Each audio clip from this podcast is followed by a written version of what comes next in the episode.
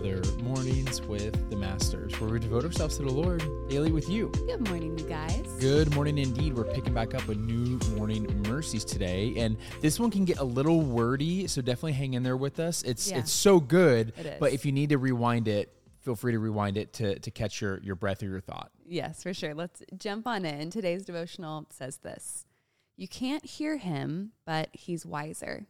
You can't see him, but he's more faithful. You can't touch him, but he's nearer than whatever else you'd trust. It is one of the most amazing statements of what only grace can do. On the surface, it doesn't make any sense. If it were not rooted in the most important fact of the universe that you could ever consider, you would call the people involved crazy. It marks the fundamental dividing line of all human beings. The Apostle Peter is talking about believers living between the already and the not yet when he says of their relationship to Jesus, though you have not seen him, you love him. Though you do not now see him, you believe in him and rejoice with joy that is inexpressible and filled with glory, obtaining the outcome of your faith, the salvation of your souls. Now, allow yourself to consider the radical nature of what this passage says about the deepest motivations of the hearts of God's people.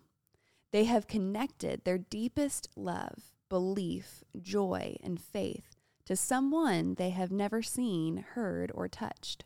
They have staked the hopes and dreams of their lives to this invisible one. Their relationship to him is one of life altering love. When they think of him, they experience joy, joy so deep that it cannot be expressed. If it were not for the fact that the ultimate fact of human existence, the fact that gives meaning to every other fact, is the existence, character, and plan of God, none of this would make any sense at all. You would stand back, look at these so called believers, and conclude that they were delusional, crazy. But they are not crazy. They are the blessed ones, the enlightened ones, the ones whose hearts have been open to the most important thing that your heart could embrace. This is what grace does. It rescues us from our spiritual blindness. It releases us from our bondage to our own rationalism and materialism. Grace gives us the faith to be utterly assured of what we cannot see. It frees us from refusing to believe in anything we cannot experience with our physical senses. But grace does more. It connects us to the invisible one in an eternal love relationship that fills us with joy we have never known before and gives us rest of heart that we would have thought impossible. And that grace is still rescuing us because we still tend to forget what is important, real, and true. We still tend to look to the physical world for our comfort. We still fail to remember in given moments that we really do have a heavenly Father. Grace has done a wonderful thing for us and continues to do more and more. Yeah, this is so beautiful. Mm-hmm. I can't help but just just think on that for a second, which is the thing that we have never seen makes us feel the most seen. Wow. The thing that we've never been touched by is the thing that we feel the most touched by. Mm. You know, and it just goes again and again and again of like how something so invisible to us can mean the most to us. It can be the thing that we long to see the most. And I think that the thing that's currently on my heart right now is I think we should all be praying for God to make himself known to us.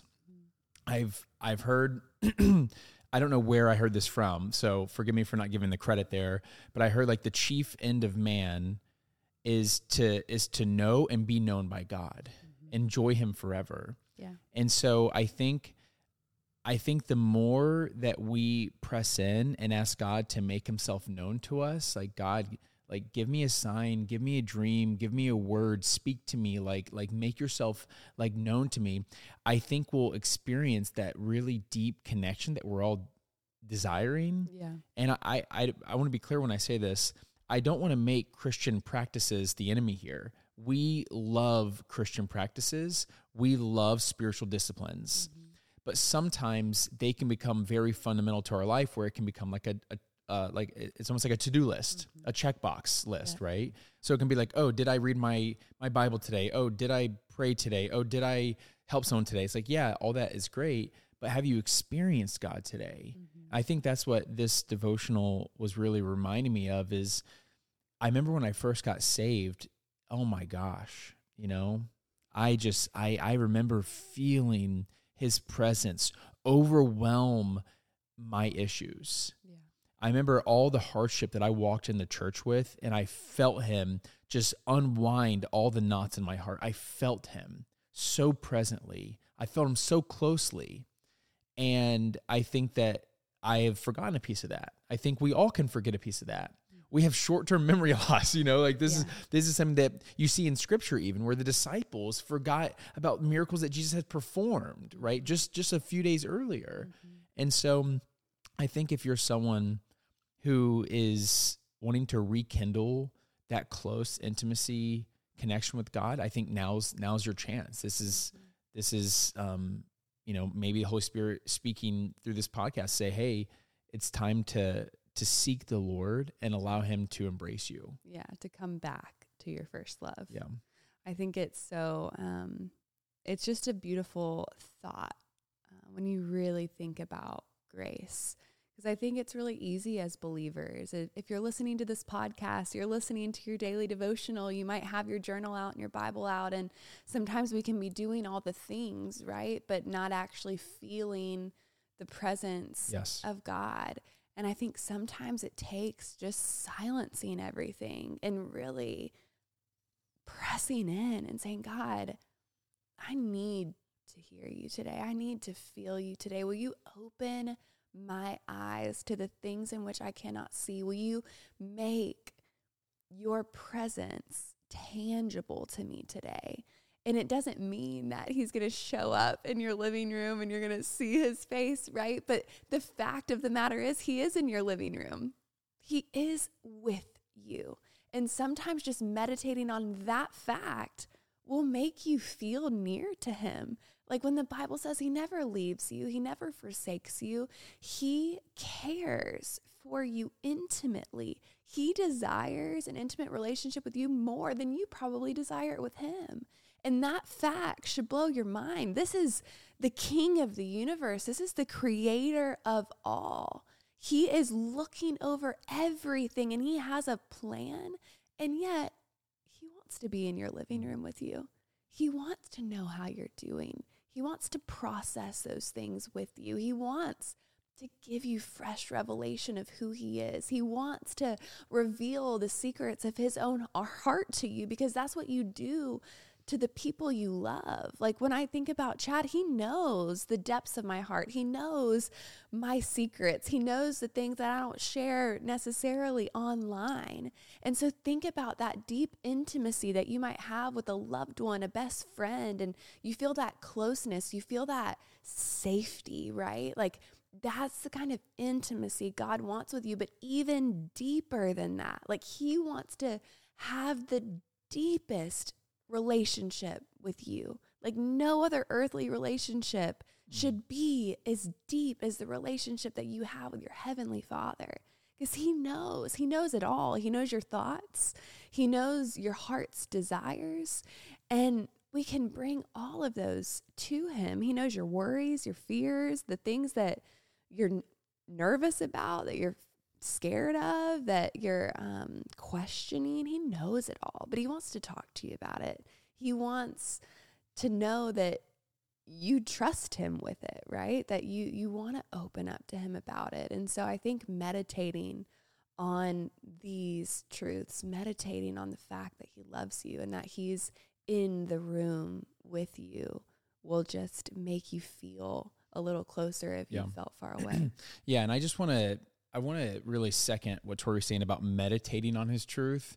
I know meditation is a weird word for a lot of people, especially believers.